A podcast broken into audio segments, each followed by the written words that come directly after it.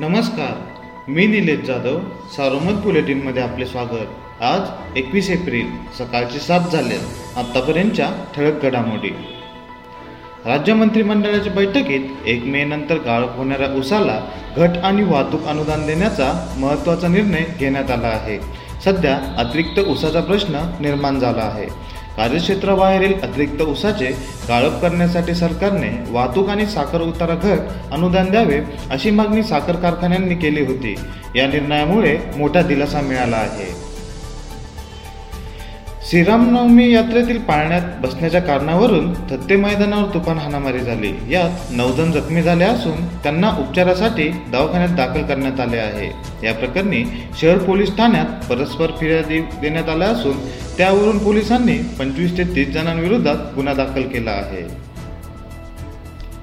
तरुणात जिवे मारण्याचा प्रयत्न करणाऱ्या दोघा सख्या भावाला जिल्हा व सत्र न्यायाधीश एम आर नातू यांनी दोषी धरून दहा वर्ष सक्तमजुरी व एकोणीस हजार रुपये दंड अशी शिक्षा सुटवली.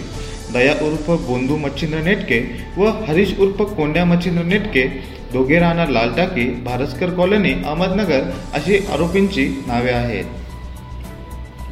जिल्ह्यात आजपासून गोवंश गोपालक उन्नती अभियानास सुरुवात झाली असून फेब्रुवारी दोन हजार तेवीस पर्यंत हे अभियान राबविण्यात येणार आहे. जिल्हा परिषदेच्या पशुसंवर्धन विभागामार्फत राबविण्यात येणाऱ्या या अभियानामध्ये पशुवैद्यकीय सेवांचा गुणात्मक दर्जा सुधारणे व जिल्ह्यातील दूध उत्पादनात वाढ व्हावी हा उद्देश आहे. अशी माहिती मुख्य कार्यकारी अधिकारी संभाजी लंगोरे व जिल्हा पशुसंवर्धन अधिकारी डॉक्टर संजय कुमकर यांनी दिली.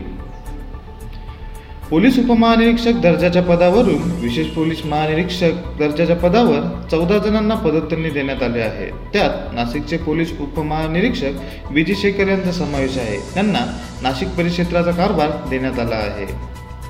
या होत्या ठळक घडामोडी सविस्तर बातम्यांसाठी वाचत राहा दैनिक सारोमत किंवा भेट द्या देशदूत डॉट कॉम या संकेतस्थळाला. नमस्कार.